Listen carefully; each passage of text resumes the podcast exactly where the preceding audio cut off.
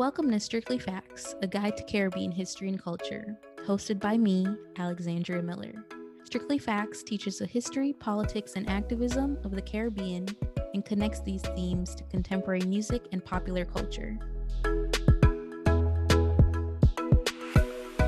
Strictly Facts family, welcome back to another episode. Happy June, which means Happy Caribbean American Heritage Month. If you didn't know, June is Caribbean American Heritage Month. Efforts to establish a national Caribbean Heritage Month began as early as 1999 through the Institute of Caribbean Studies. With the efforts of ICS founder Dr. Claire Nelson, a bill was sponsored by Congresswoman Barbara Lee in 2004 and passed the following year to make June National Caribbean American Heritage Month.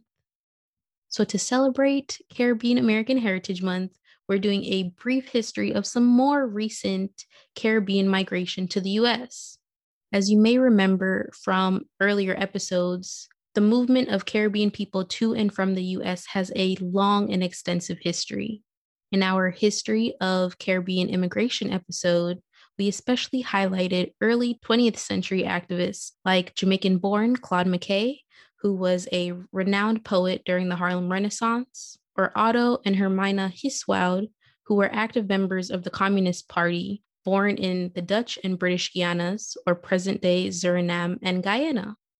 These changemakers and many others were part of an early wave of migration that has steadily continued to present day.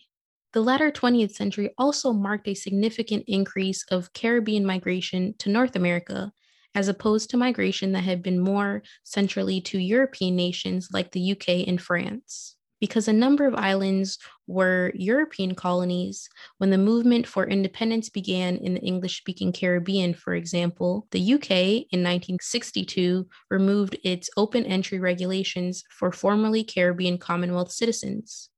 As a result, the US not only became an alternative to England for Caribbean migration, but the US heavily recruited Caribbean migrants to fill various labor shortages, especially in healthcare and domestic labor.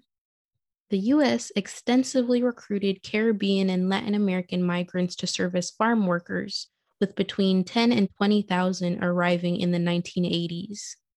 However, another major source of labor to the US was the recruitment of nurses. Caribbean nurses emigrated in large numbers from places like Jamaica, Trinidad and Tobago, and the Dominican Republic, to name a few. And this has had a significant impact on local healthcare systems. Caribbean women from countless islands and territories, including Puerto Rico, also relocated to fill domestic labor shortages as household workers. Political and economic instabilities were also a major driving force for Caribbean migration. The Cuban Revolution is a longer discussion we'll need to save for another episode, but beginning in 1978, a number of Cuban citizens attempted to seek asylum from various Latin American embassies in Havana, Cuba.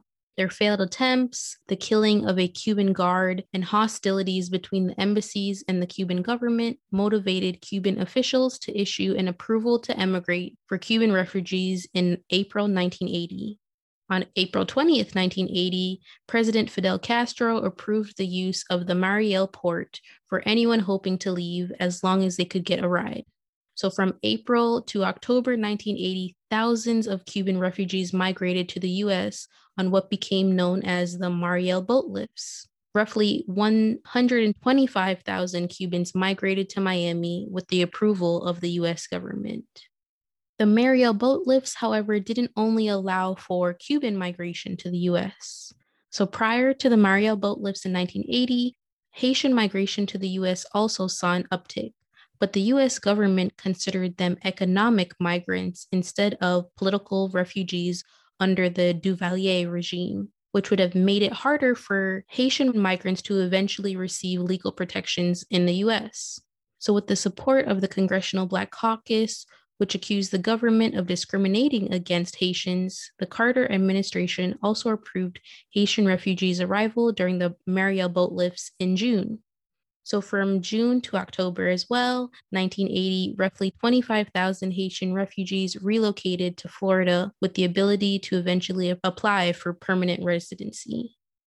Similar patterns of politically motivated migration also took place in countries like Guyana and Jamaica. From our earlier episode with Christine and also our last episode on Walter Rodney, we discussed the political turmoil in Guyana and obviously how that shaped and influenced Guyanese migration to the US, with roughly 35,000 people relocating between 1980 and 1991 alone. Political conflict during the 1970s and 80s also contributed to Jamaican immigration during that time as well. The longstanding rivalry between the two national parties, the Jamaican Labor Party and the People's National Party, escalated during the 1970s.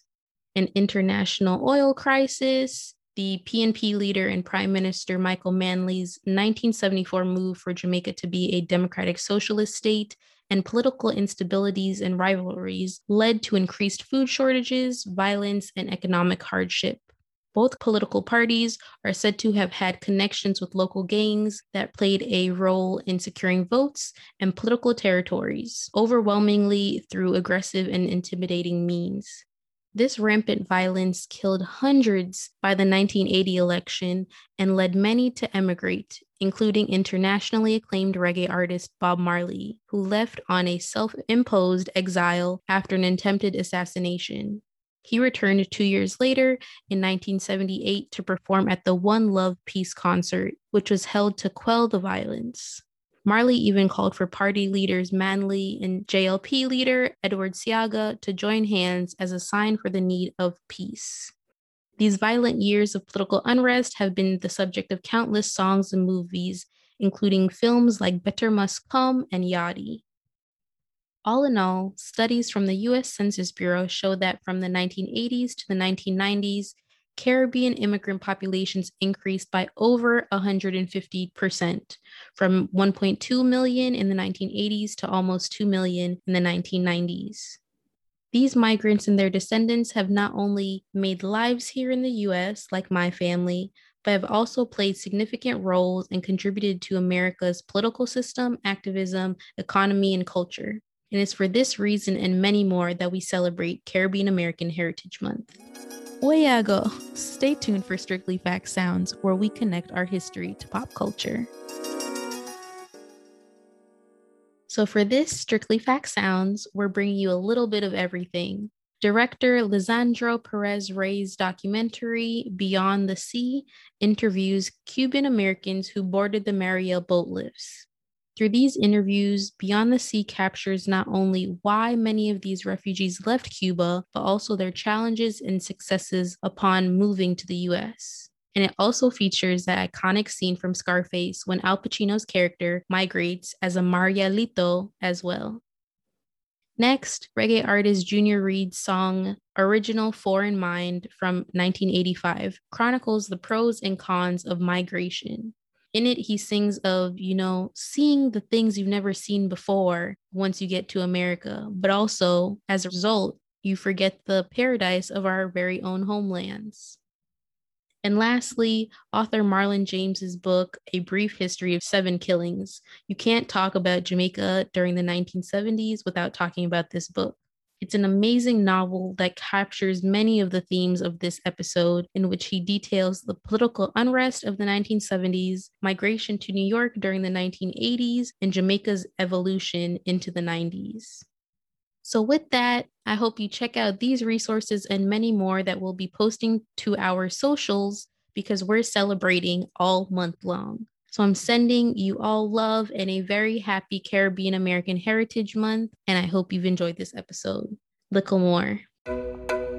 Thanks for tuning in to Strictly Facts. Visit strictlyfactspodcast.com for more information from each episode. Follow us at Strictly Facts Pod on Instagram and Facebook and at Strictly Facts PD on Twitter.